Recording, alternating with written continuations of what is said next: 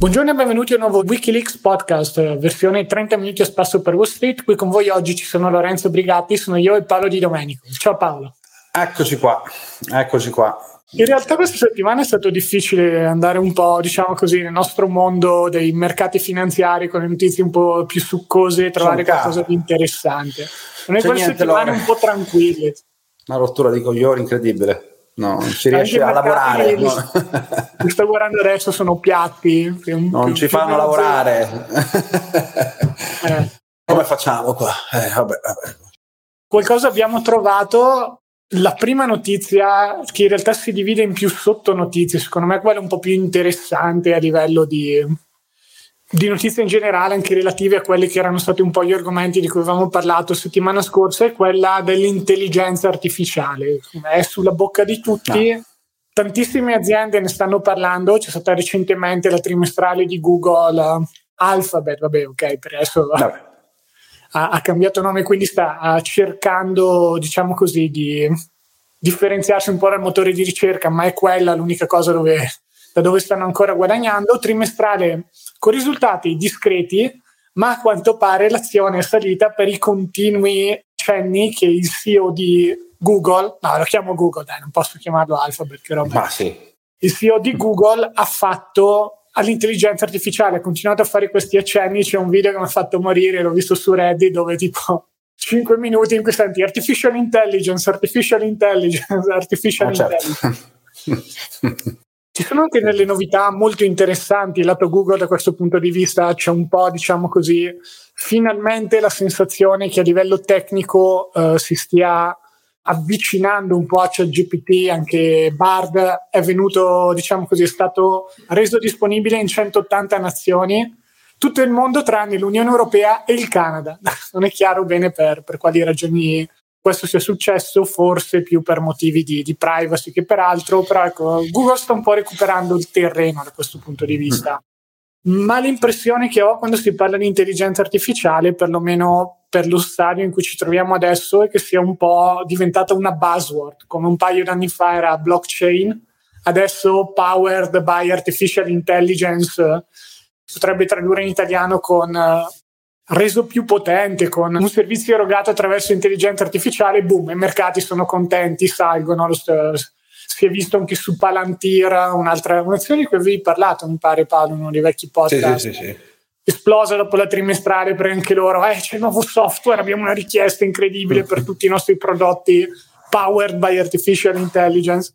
Non lo so, eh, rispetto ad altre bolle che abbiamo visto negli ultimi anni, criptovalute o quant'altro, ci sono già dei risultati molto più concreti, questo è assolutamente sotto gli occhi di tutti, ma a livello di grosse aziende non vedo ancora quei, quei numeri tali da giustificare questo grande entusiasmo. È sicuramente qualcosa di molto molto interessante, si potrebbe evolvere in qualcosa di molto grosso, un po' come ha fatto internet ma mi sembra davvero che stiamo un po' nel momento pet.com adesso, dove ah, un negozio di animali che ha anche la versione online, fantastico. Non lo so, tu cosa ne pensi? Io vedo tanto hype e al momento a livello di aziende grosse pochi risultati concreti. Nel mondo invece in più nel sottobosco ci sono tanti progetti interessanti che stanno prendendo piede e cominciando a macinare utili, ma livello di società quotate ancora non ci siamo. Sì, perché poi anche a livello di, di società piccole, di società che si occupano solo di intelligenza artificiale, perché tu dici Google, eh, capito, però non è che è solo, i profitti li fa dalla pubblicità, quindi, eh, però di aziende specifiche non ne ho viste perché ce l'ho sotto mano, con quelle 4-5, capito, sono piccoline, però sì, al netto di qualche spike, qualche fiammata così post trimestrale perché esce la notizia, non c'è più il mordente, capito? Qui secondo me il discorso non è tanto eh, il, l'argomento, Mm, il fatto che ehm, finita da un po' di tempo quella fase dove saliva un po' tutto, quella fase di euforia, dove tu nominavi qualsiasi cosa e quel qualsiasi cosa saliva. Poteva essere la cripto, poteva essere la blockchain, poteva essere un altro argomento, poteva essere le scimmie, potevano essere le, i NFT con le, le pietre, la, lì la roccia fatta NFT venduta a 2 milioni, tutte quelle minchiate. Il fatto è che c'era una cosa alla base di queste, di queste bolle che si chiamava liquidità quindi chiaramente quando c'era due anni fa la liquidità delle banche centrali a pioggia così, sai, quando c'è questa liquidità, non gratis, ma quando i soldini insomma sono un po' più accessibili da parte delle masse, sussidi statali, quindi ricorso al debito come se non ci fosse un domani, il moral hazard è praticamente ai massimi storici, quindi si va su qualsiasi cosa, hai capito? C'è quella cosa interessantissima, la tecnologia del futuro, c'è quella cosa lì che è una boh, interessantissima. Adesso che siamo in quella fase mondiale di ritiro della liquidità, l'hype vedi che non c'è più, ci sono, ci possono essere delle cose interessanti. Cioè, è abbastanza ma... limitato, to, mettiamola così, no? non ci sono più le esplosioni più 300%, però ma magari in un mercato che va un po' laterale c'è Google che si fa un più 12 più 15 da un mese a sta parte, Facebook che ha accantonato il metaverso dicendo parliamo di intelligenza artificiale adesso, boom, sbraga dai 90 in cui... Ma Beh, sai, al netto di alcuni titoli dove ci, ci, sono, ci, sono, dei trend definiti, tipo se tu guardi il grafico di Meta o il grafico di Nvidia, ad esempio, hai un trend, una cosa di un trend ce l'hai. Su molti altri titoli, direi sulla maggior parte, e quello te lo fa vedere lì gli indici di riferimento, tu non hai il trend. Quindi vedi delle fasi laterali che stanno durando mesi su dei titoli, sia titoli improntati a rialzo che titoli importanti a ribasso, fasi laterali che non si sa se siano fasi di accumulazione o distribuzione, quindi se dopo daranno vita a dei rialzi o a dei ribassi, però è tutto un mortorio così. Il mortorio che c'è oggi sui mercati, quindi anche su questi argomenti che appunto fino a uno o due anni fa davano delle fiammate paurose, oggi non ci sono più perché manca l'elemento alla base del, della speculazione, manca quello che poi fa fare le fiammate ai titoli e soprattutto di quei settori che sono ancora piccolini come ad esempio l'intelligenza artificiale che tutti, io ricordo Palantir all'epoca quando fu quotata fece un giro della Madonna, ma ci furono anche altre tre, c'è anche un'altra azienda tipo che si chiama C3AI, un'altra che alla quotazione ha fatto una, una roba assurda, però manca quell'elemento lì, quindi finché eh, le banche centrali non, daranno, non metteranno in moto di nuovo le rotative dello stampaggio che non so come fanno a questo punto perché ho capito che l'economia può andare un po' in difficoltà, può andare per recessione, però comunque l'inflazione è medio alta. E quando tu hai l'inflazione medio alta così andare a buttare benzina sul fuoco è pericoloso perché dopo la stai per sconfiggere poi butti benzina sul fuoco perché liquidità vuol dire moral hazard e ripresa del, del credito e che fai? Vai a praticamente cancellare il lavoro che hai fatto fino adesso. Quindi ci troviamo un attimo in questa situazione dove eh, a proposito appunto di, di, titoli che lavorano su queste cose, su anche altri temi molto interessanti, eh, lo stock picking diventa di, di, estrema difficoltà, cioè già lo era prima, adesso è una roba da pochi al mondo, cioè c'è il King lì, Buffett che si sta sparando un più 20 da inizio anno che sta dando la paga all'SP500, tra l'altro di più perché poi l'SP500 se vai a vedere è vero che è positivo da inizio anno però è mosso da quei 6-7 titoli se tu scorpori quei 6-7 titoli il SP è negativo quindi Buffett ancora una volta gli sta dando un pagone assurdo tra l'altro è 13F che hanno pubblicato, visto che ha un po' ha comprato un altro po' di Apple, ha comprato un po' di Bank of America mm. e compagnia cantava, ha scaricato già un po' di banche, quindi già sapeva. già sapeva. Sì. Però sì, capito, i temi bellissimi. Che non se l'è però... bene col 13F invece. Eh beh, essere una notizia carina, non l'abbiamo messa in scaletta, però interessante, sono usciti 13F, questi report, cosa fanno i grandissimi investitori. Burry a quanto pare si è trovato un po' incastrato con First Republic Bank e ha comunque e comprato anche... tante banche regionali, quindi sta un po' prendendo, diciamo così, il lato opposto del trade rispetto a Buffett, che non aveva banche regionali, tra l'altro. Però c'è ad esempio anche PacWest, ci sono altre banche all'interno del portafoglio sì. di Burry.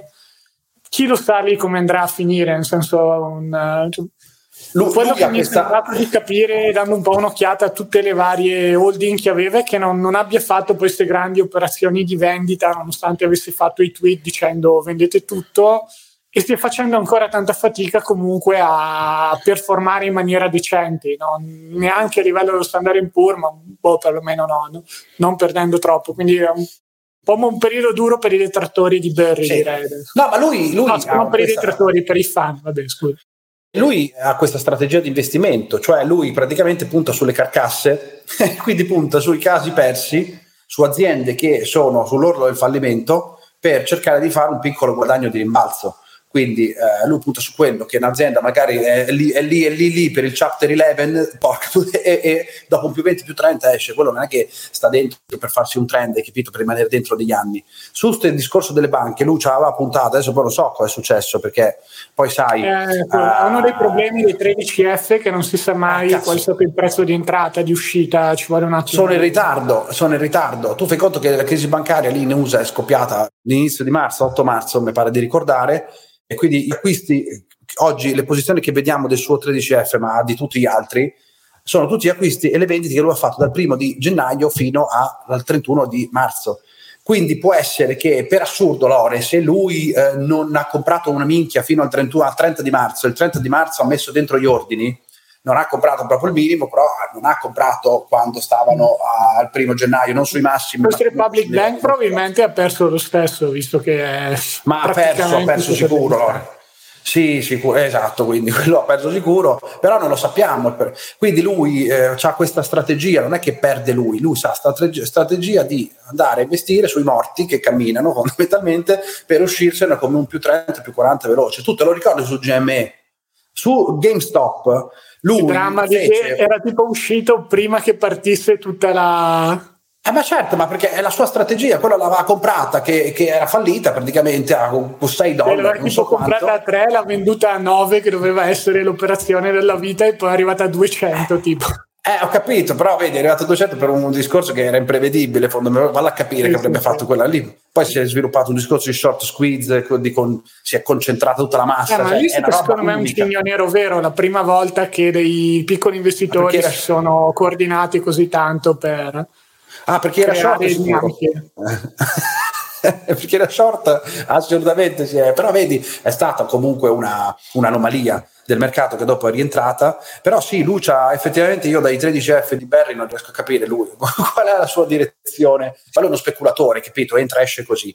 Più interessante, secondo me, è quella di Buffett. Avevo timore che magari avesse venduto qualcosa di, di, di Apple, perché sai, adesso c'è tutta questa storia, Apple eh, non cresce più come una volta, la guidance è un po' così, eh, i computer, c'è, c'è, stato un meno 40 sul mercato dei computer, sto cacchio di iPhone, ho capito, ma tutti gli anni aggiungono qualcosina, eh, dopo un po' si satura, è saturato questo mercato, invece dai, ha aggiunto qualcosina, eh, stessa cosa su Bank of America, quindi evidentemente il colosso, uno dei colossi bancari americani se lo tiene, ma questo Lore avrà fatto il discorso anche l'altra volta, che comunque tutta questa crisi, ora non è possibile allora che in USA ci siano 7.000 banche, Ora io ho capito che sono la capitale finanziaria del mondo, però se pensavamo che l'Italia avesse un sistema frastagliato dove c'erano 5.000 filiali, anche la BCC di, di un paesino di mille abitanti, cioè in America ci sono rimasto male a quante banche ci sono. Eh, cioè, se, sono davvero 50 stati, nel senso... Eh, ho capito, Secondo però noi europei abbiamo un'opinione un po' sbagliata dell'America perché pensiamo che sia una sorta di monolite. Tutte,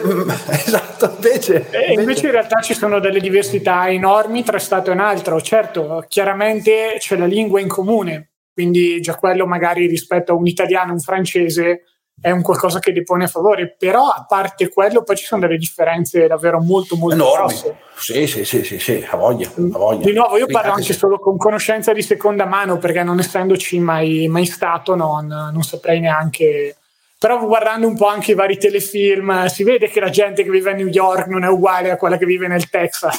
Ah, ma scherzi, sono proprio stati diversi, cioè noi non, esatto, non ci rendiamo conto e la differenza è proprio è molto più marcata di quello che ad esempio noi possiamo considerare che ne so, un milanese che ha un rapporto con, con, un calabrese o un siciliano, che dice che ci sono lì la differenza è ancora più marcata, cioè sembrano proprio stranieri, però sono tutti sulla stessa L'Italia forse un po' suono. particolare con uh, la fortissima anche cultura dialettale che non so se stia perdendo tra i giovani ma nelle, nelle, generazioni un po' più anziane alle volte non ci si capisce davvero uno con l'altro. Sì sì sì no è vero è vero assolutamente. Quindi figurati sì, tra dialetti diversi. Però sì in America eh, sono quelli devi considerarli come 50 stati totalmente diversi di cultura di usi costumi hanno la loro polizia poi vabbè c'hanno il loro stare le loro leggi poi c'è il governo federale che è quello che accorpa tutti, che è quello che magna da tutti fondamentalmente, ma lo, e, e, a livello di sistema bancario sono rimasto male quando sono andato a vedere quante cazzo di banche c'avevano. Cioè, no, io, eh, uno dice, vabbè, l'America, uno eh, ha quei 5-6 colossoni mega, gli altri, gli altri, minchia, gli altri, un migliaia di banche, quindi pure se, se, ne chiudono una metà non è che succede niente di che, evidentemente, ma è già successo in passato, eh, non è che è una cosa di, che chiudono le banche adesso, eh.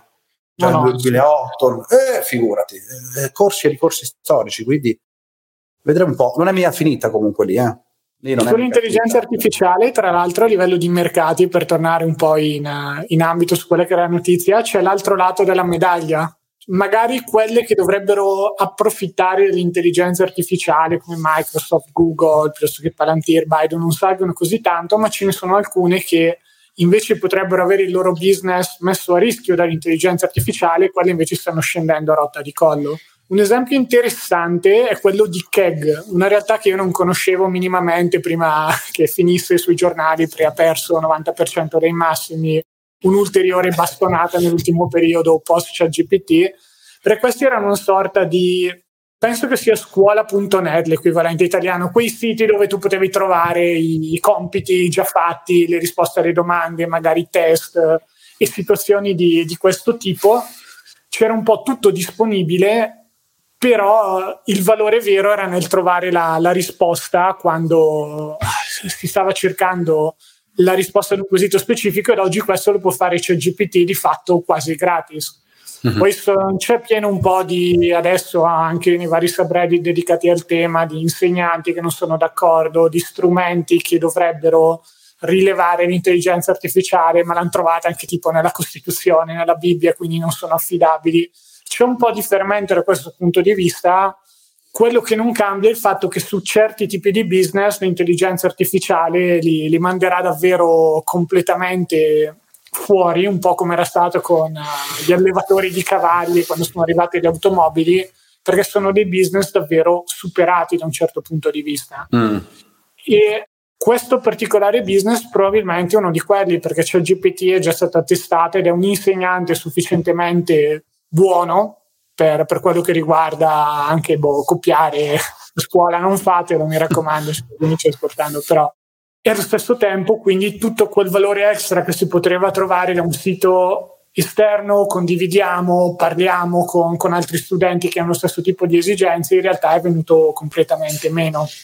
Quindi interessante, no? non sapevo neanche che fosse una società quotata, però probabilmente ecco, tanto mondo dell'educazione online un po' più tradizionale probabilmente soffrirà ChatGPT, ci saranno delle aziende che invece si adatteranno, nuove aziende che proporranno dei, dei corsi con un'intelligenza artificiale che potrà fornire de, delle risposte su argomenti di base o anche su, su cose un po' più complesse come programmazione dove si la cava abbastanza bene quindi ecco, cioè, forse funziona, sta funzionando meglio il contrario, anche visto il periodo dell'intelligenza artificiale. I business che sono un po' più a rischio stanno soffrendo molto di più rispetto a quelli che dovrebbero andare bene.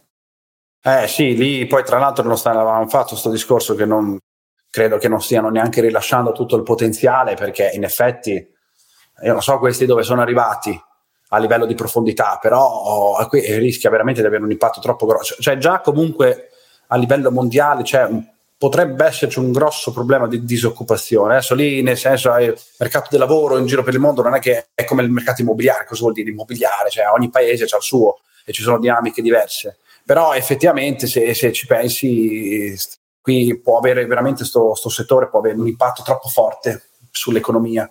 Cioè, puoi avere veramente una milionata di disoccupati che già comunque ce li potresti avere comunque per questo discorso della un po' di recessione, rallentamento economico. Se poi ci aggiunge anche questa cosa qui, ho capito che eh, va bene per la produttività e per il risparmio, anche perché magari le aziende eh, sostituiscono 3-4 persone con un software. Eh, ho capito, ma quello però non paga le tasse, quel software e non consuma. Eh, invece la persona che lavora è vero che è un esborso di soldi da parte dell'azienda, ma quello poi va nell'economia reale consuma. Quindi secondo me non ho mica ben capito che impatto può avere quella roba lì sulla società di oggi, cioè deve essere fatta con grano salis secondo me. Quindi, Beh, poi in un futuro vediamo. se davvero c'è sempre una popolazione in diminuzione, potrebbero più lavoratori sostenuti dall'intelligenza artificiale tenere in piedi la baracca per tutti, quindi c'è anche il bicchiere mezzo pieno da questo punto di vista. Questo trend che hai detto, che hai detto adesso della popolazione è importantissimo poi per capire. Allora, fino a qualche anno fa, eh, io stavo vedendo qualche modello sulla, sull'incremento della popolazione, vedevo una popolazione in aumento. Io adesso non so se è cambiato, però nel breve si vede che c'è una, un forte rallentamento. Cioè prima le proiezioni erano per una popolazione molto più alta, cioè per tipo 10 miliardi di persone entro il 2040, capito? Una roba del genere, c'erano già 8 miliardi e passa se non sbaglio. Adesso questo trend è in diminuzione, quindi vedi, quello è un tema della Madonna secondo me, cioè evidentemente non, se non ci sono tutte queste nascite poi, però anche lì differente perché poi in Occidente è una cosa, in Asia è un'altra non lo so, comunque il trend delle nascite e anche delle morti chiaramente è molto importante per capire anche l'evoluzione di questi settori, eh, eh cavolo. Eh, quindi vedremo, vedremo, sì, sì, sì, comunque lo seguiamo come argomento. E...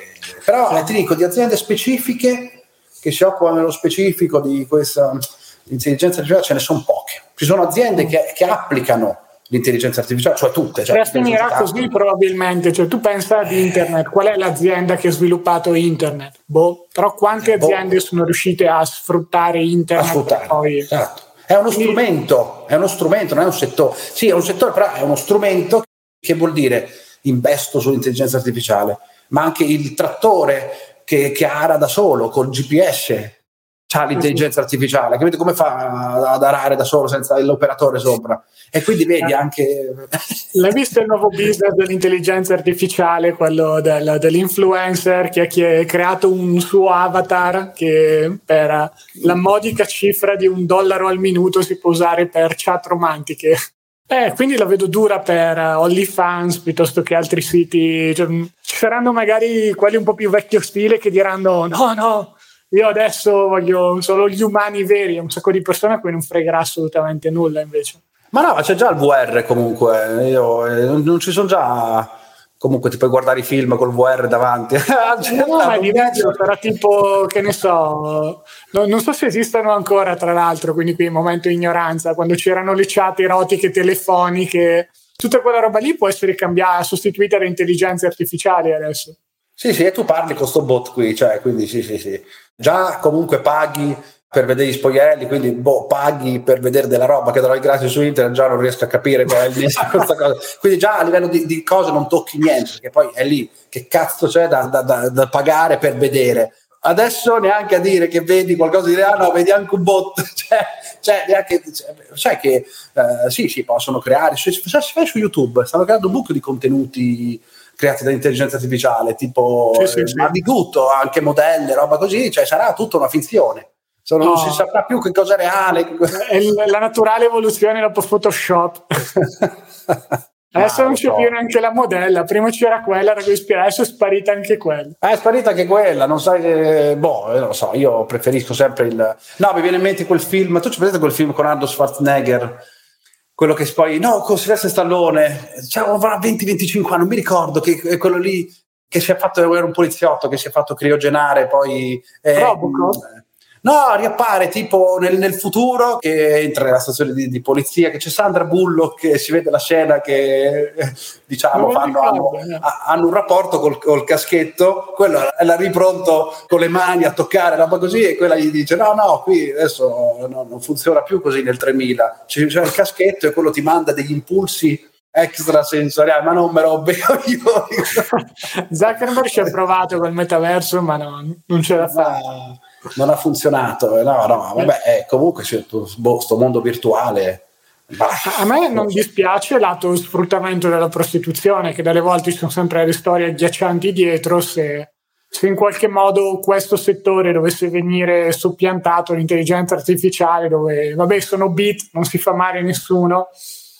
Sì, sì, ma comunque se guardi quello, l'uomo poi penserà a fare illegalità anche con quella roba lì, eh, cioè, che è elevata la 10. Abbiamo subito tutti in modalità Westport. cioè, esatto, esatto, tu pensi alle truffe con questa roba qui, eh. figurati.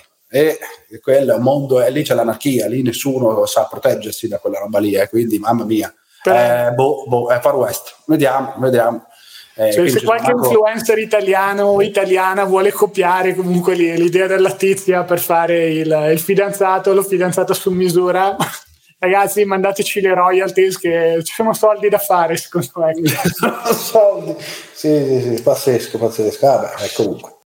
Su altre notizie, se andiamo un po' al di là di quello che è il mondo dell'intelligenza artificiale, c'è una vecchia conoscenza che è, non, non dico neanche ritornata alla ribalta, perché sono usciti un po' degli articoli sottotono, SoftBank, quando parlavamo, ho parlato probabilmente un anno fa di Masayashi Son, quello doveva essere il nuovo Buffett giapponese, beh, doveva essere l'incrocio tra Buffett e Musk, quindi boh, Elon Buffett, non lo so, bisogna trovare un però invece si è rivelato essere un po' il, il peggio di entrambi, perché si è trovato comunque con una, un portafoglio pieno di tutte queste grandi scommesse super speculative, anche investimenti in startup che poi qualcuno ha pagato, che ne so, Uber comunque è stato quotato, era diventato famoso per il caso di WeWork, dove dovevano essere i, diciamo così, i finanziatori principali per l'IPO e poi hanno perso un sacco nel momento in cui l'IPO è saltata, sta continuando ad andare male e c'è il Vision Fund, questo fondo con un nome umile che era investiamo per i prossimi 100 anni, sono i temi del futuro,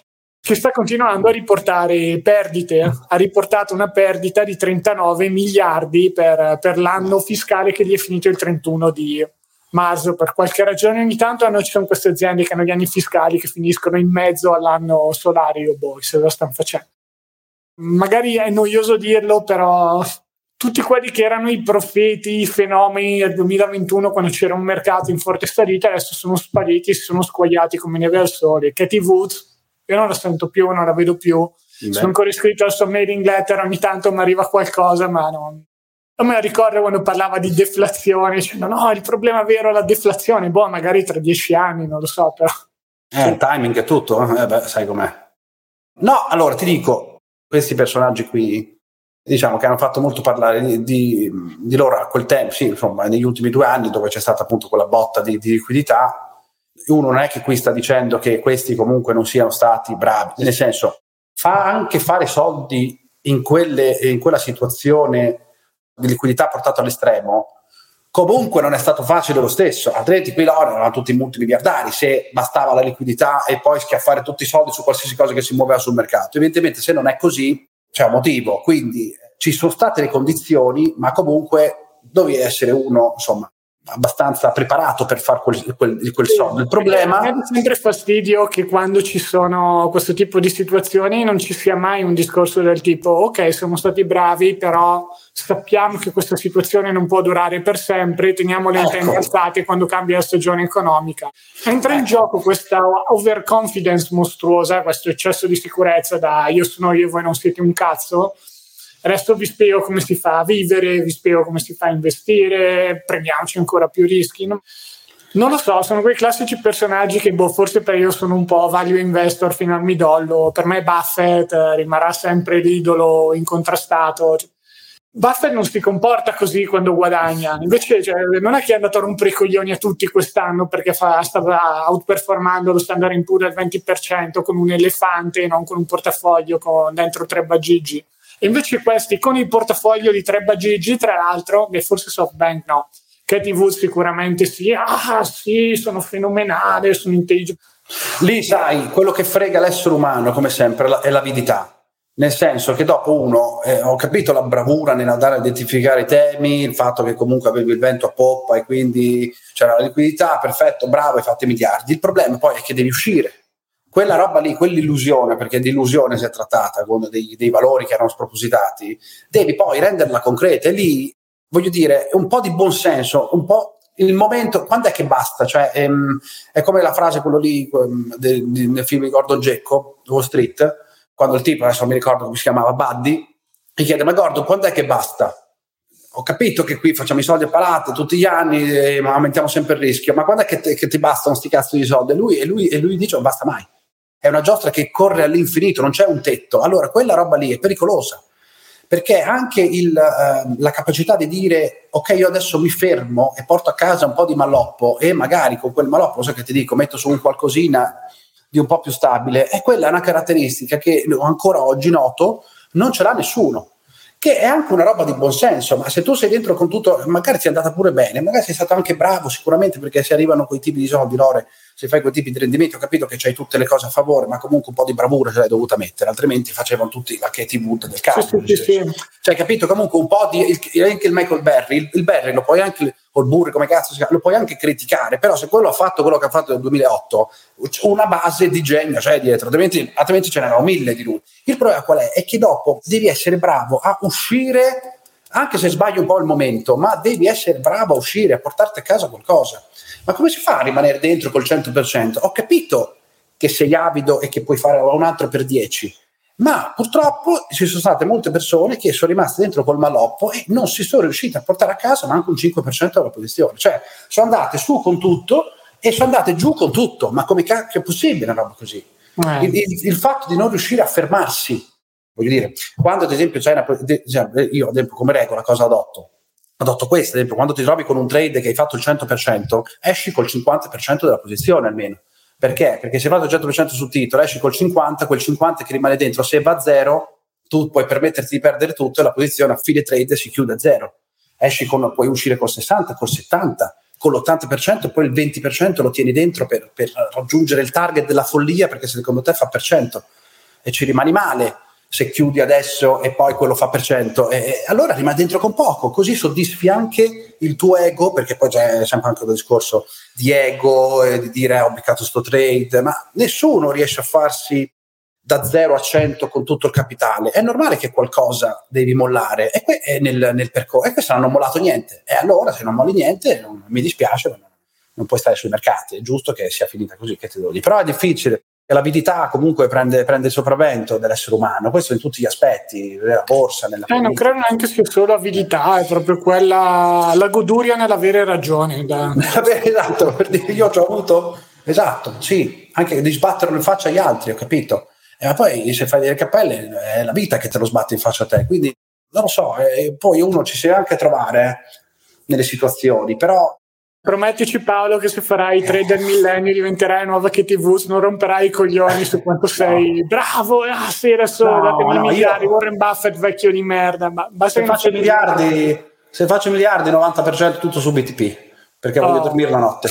Voglio stare tranquillo, e 90% lì e poi 10% Dogecoin. No, scherzo, eh, che Oddio, tranquillo con i BTP, 90% non, non lo sarei. Eh, però. Qualcuno, vedi, avrà capito la battuta, eh? non ci provate. Speriamo, speriamo.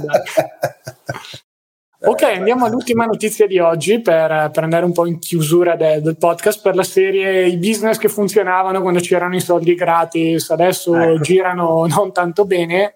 Stiamo parlando dello streaming. Abbiamo fatto anche diversi podcast a riguardo. La guerra dello streaming, sono, sono dentro tutti: c'è dentro HBO, c'è dentro Apple, c'è Amazon, c'è Apple, c'è Apple ho detto due volte, c'è Netflix, Disney Plus. E stanno un po' soffrendo tutti. Prima lo streaming era il posto dove andare per far vedere che c'era la voglia di essere aziende giovani e innovative. Era l'equivalente dell'intelligenza artificiale due o tre anni fa. Si fa streaming, guarda Netflix, è diventato un fenomeno culturale, fa un sacco di soldi. Poi invece no, non è diventato più così chiaro. Netflix stesso sta soffrendo tanto, ma sono usciti dei risultati interessanti per quanto riguarda Disney. Sono azionista, tra l'altro, quindi ero entrato prima che, che lanciassero Disney Plus e a quanto pare il, settore dello streaming, che era quello che all'epoca gli aveva un po' dato a livello di prezzo una pompatina dicendo oh fanno streaming anche loro, hanno un sacco di proprietà intellettuale, tutto molto bello. Adesso invece sta soffrendo, infatti per la prima volta anche loro hanno avuto una diminuzione di abbonati poi chiaro, se uno va a vedere gli, eh, cosa è successo esattamente, è una situazione simile Netflix col, col primo calo di abbonati. Non ci sono state guerre particolari, ma lì la situazione particolare è stata che c'è stata una diminuzione di abbonati in India perché a quanto pare hanno perso dei diritti televisivi per delle competizioni di cricket, che è l'equivalente del calcio praticamente in India, quindi quello ha fatto perdere tanti abbonati. Però anche nel resto del mondo non stanno crescendo tantissimo, quindi Forse un altro momento in cui Re è nudo di nuovo, dove lo, lo, streaming non va, diciamo così, a esaltare costantemente quelli che sono dei modelli di business in crisi. Secondo me, business in crisi Disney non lo è, perché comunque i parchi sono sempre molto pieni, quindi ci va ancora un sacco di gente, hanno alzato i prezzi tanto, ma continuano ad andarci.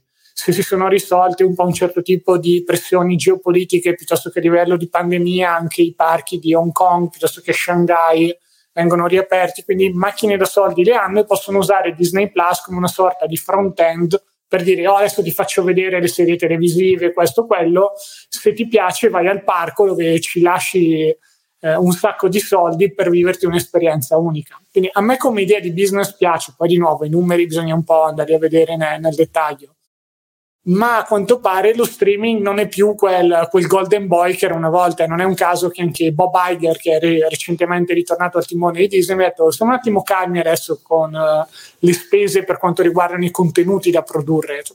Teniamoci un po' quello che abbiamo vediamo come quindi un po' si fa un po' più attenzione ai costi rispetto a cresciamo tutti i costi che era un po' la filosofia che invece avevano le piattaforme di streaming prima.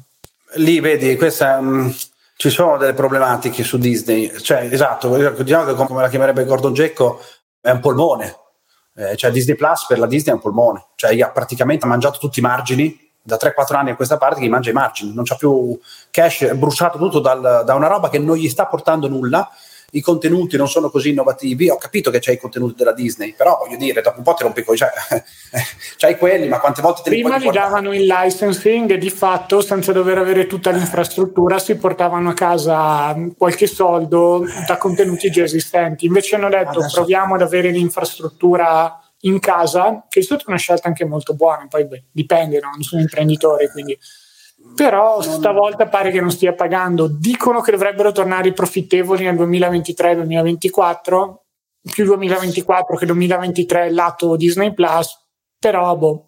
C'è anche un discorso di, di contenuti, Lore. Qui è la, stessa, è la stessa cosa che sta succedendo con Netflix.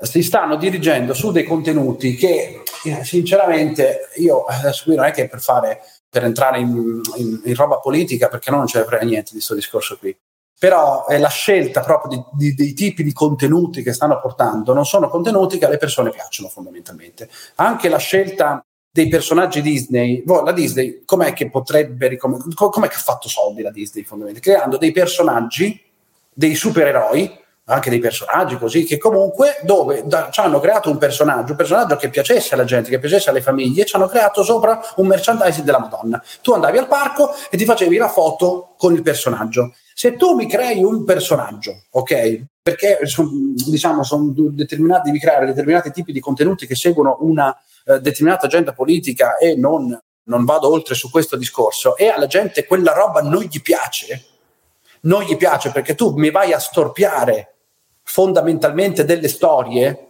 eh, mi vai a storpare delle storie, eh, vogliamo fare l'esempio della fata turchina, ora tu la fata turchina, hai capito, se uno va su Google, e su Google si può dire perché qui poi YouTube poi ti censura tutto su determinati argomenti, però se tu mi vai a storpiare delle storie che sono andate che tu hai creato da 30-40 anni, me le vai a storpiare, poi la gente gli gira i coglioni e quella roba lì ti va contro, non te lo compra più il contenuto.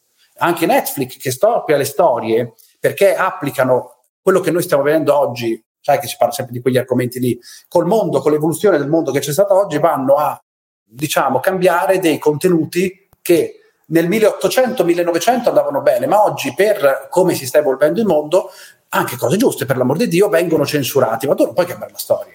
La storia non può essere censurata, perché se tu cancelli la storia, questo si chiama cancel culture, con la cancel culture che stiamo facendo, poi tu distruggi tutto quanto, perché è un popolo che non ha storia, è un popolo che non ha memoria e poi non c'è più niente, poi c'è l'anarchia. Quindi la direzione dove stanno andando anche queste aziende qui, purtroppo, le stanno penalizzando molto. Pubblico poi le penalizza perché vedono queste, fanno questi contenuti, perfetto, io non le guardo. Non le guardo perché effettivamente ci sono dei contenuti che tu non puoi proporre se voglio essere un po' più possibilista e dire che forse è una roba da vecchi contro giovani, che eh, stiamo passando dal lato dei vecchi, Paolo, quindi potrebbe può essere, essere. Può essere, però, Lore, ci sono delle cose che veramente tu non puoi storpiarmi delle robe, se tu delle storie anche.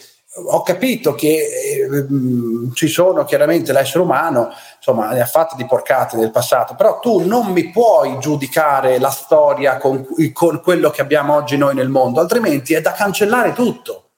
Perché se tu mi tiri giù la statua di, di, di Cristoforo Colombo perché era uno schiavista, allora devi tirare giù ah, anche no, il Colosseo. quello non ha senso, stavo parlando di tutte le varie ma, polemiche con la sirenetta nera. Ma quella è la stessa cosa. Allora Cleopatra, lì hanno fatto incazzare gli egiziani perché hanno fatto una serie con Cleopatra che è di colore. Ma porca, se Cleopatra non era di colore, perché tu devi fare Cleopatra di colore? E questo Disney, io ti dico, che è stata sempre un'azienda molto inclusiva, perché la Disney ha fatto sempre dei contenuti che comunque includevano tutti i generi.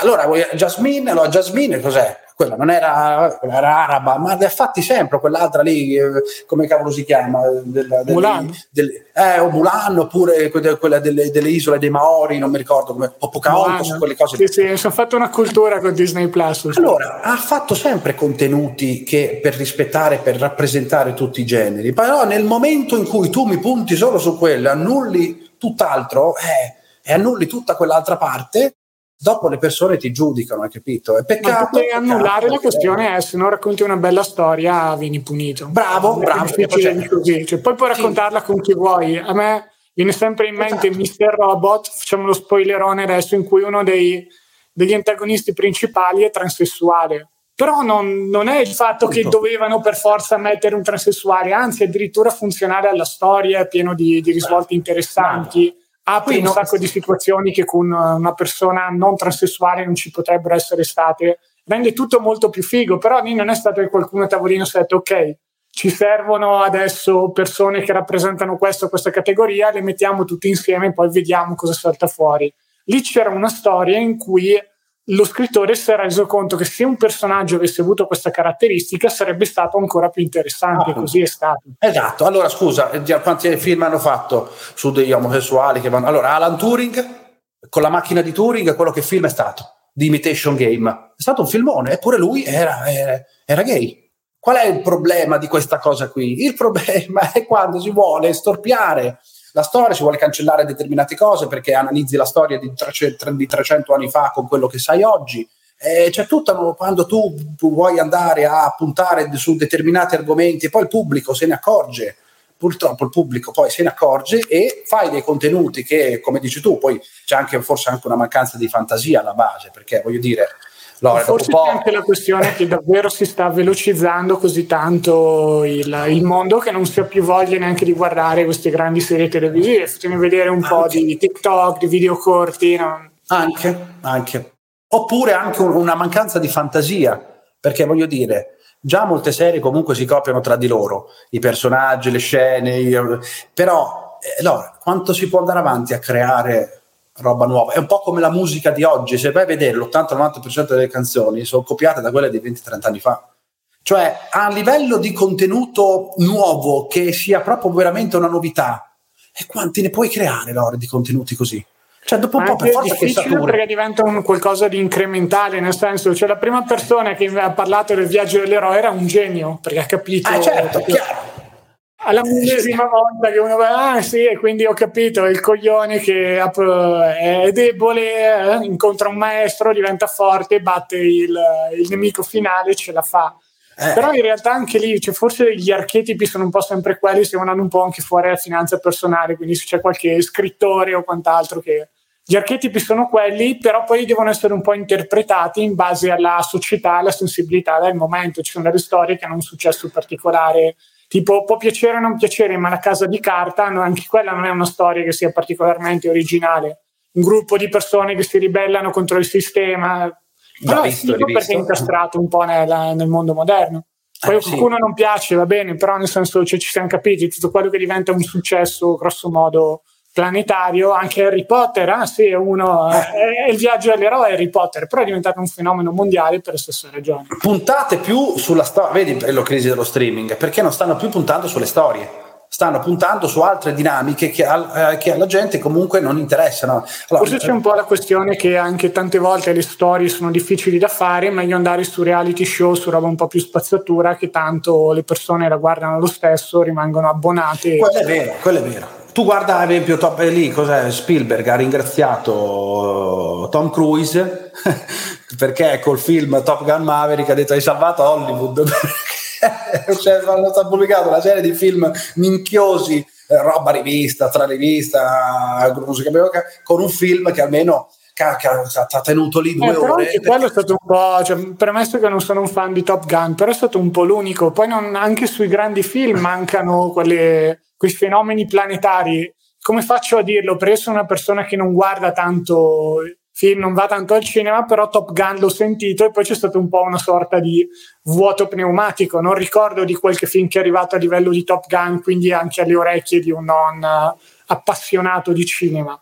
Quindi boh, tutto, sono tutte un po' dinamiche interessanti. Potremmo chiudere un po' con Hollywood, non se la passa benissimo. Ci sono anche gli sceneggiatori adesso che stanno scioperando, dicono non vogliono essere sostituiti da cioè, GPT, però non, ovviamente non è la ragione principale. Stanno battendo cassa perché vogliono più soldi. Dicono c'è delle storie meravigliose che guadagnano tutti i milioni, tranne noi che ci pagano una fee e poi basta. Vogliamo anche noi una fetta della torta. Hollywood non se la passa bene, lo streaming non sta scoppiando di salute. Che caso succederà? Saremo tutti a guardare roba dell'intelligenza artificiale davvero tra un paio di anni. Ma lo so, anche quella boh, lo peggiora, eh, lo peggiora anche quel mondo lì, perché poi quella fa tutte robe uguali, ho capito? Di, di, beh, sì, però si standardizza molto. No, manca la creatività, allora. Fondamentalmente forse siamo entrati in un periodo dove manca un po' di creatività le persone hanno bisogno di, di appendersi a qualcosa, capito? Di credere in qualcosa. Nel momento in cui le persone non credono più in niente, dopo vanno giù, può andare sul settore dello streaming, può andare giù, è l'ideale, un po' come le pubblicità, queste cose qui che ti hanno fatto sognare, quella macchina, quel prodotto, se mancano queste storie qui e si eh, livella tutto, tutto uguale, seguendo uno stesso pensiero, mancano i colori, manca la creatività, le persone Vedremo, dai, per me sono fasi, tornerà comunque, anzi c'è già, tanta, c'è già tanto fermento, solo che non è ancora arrivato, diciamo così, a livello di superficie, quindi quello dove è un po' più conosciuto. Però boh, mm-hmm. aspetto tempi interessanti da questo punto di vista. Tempi, per, però allora, quando i cinesi ti dicono che tu possa vivere tempi interessanti, ti stanno in realtà ti stanno maledicendo. Un po' l'equivalente del va tutto bene occhio a chi lo dice, eh? roba così. Quindi vedi. Tutto è bene in famiglia detto dal mafioso. Ecco. È così, è così. Comunque io non andrò short su Disney per un discorso perché io sono appassionato e quindi vado. Io sono long invece, no, non un consiglio di investimento, però se però... andare a chiudere vi farò sapere, ma non, non, sarà questo, non è questo il giorno. Un po' di innovazione, dai, che è un'azienda che porti un po' di innovazione. Da quel punto di vista evidentemente si è, un, si è un po' fermata, però sono brand forti, però poi il brand va anche protetto in un modo. Eh, vedremo, vedremo un po', vedremo un po'. Assolutamente Quindi, sì. Dai, dai. Perfetto, dai, anche oggi la nostra più di mezz'ora Wall Street ce la siamo fatta. Ci auguriamo che vi sia piaciuta e vi invitiamo a venirci un po' a trovare su tutti i social, pagina Instagram, gruppo Facebook, Wikileaks, investimenti e finanza personale, sito, abbiamo YouTube se state guardando il video, siamo anche su altre piattaforme se ci state ascoltando, anzi devo dire il contrario, però beh, ci siamo capiti. Venite un po' a trovarci perché abbiamo i vecchi podcast su anche e soprattutto quelli sempreverdi su argomenti molto interessanti che potete andarvi a riascoltare. Ed in più se invece siete su YouTube dei video frontali che in pochi minuti, 10 5-10 minuti spiegano un po' temi importanti come cos'è l'interesse composto, diversificazione, quindi per chi non vuole passare un po' di tempo in compagnia, ma vuole proprio imparare e massimizzare il, il suo tempo imparando, i video YouTube, quelli corti al punto, sono top. Perfetto, da parte mia è davvero tutto. Grazie per l'attenzione, grazie a te Paolo per essere stato qui con me oggi. Alla prossima. Alla prossima.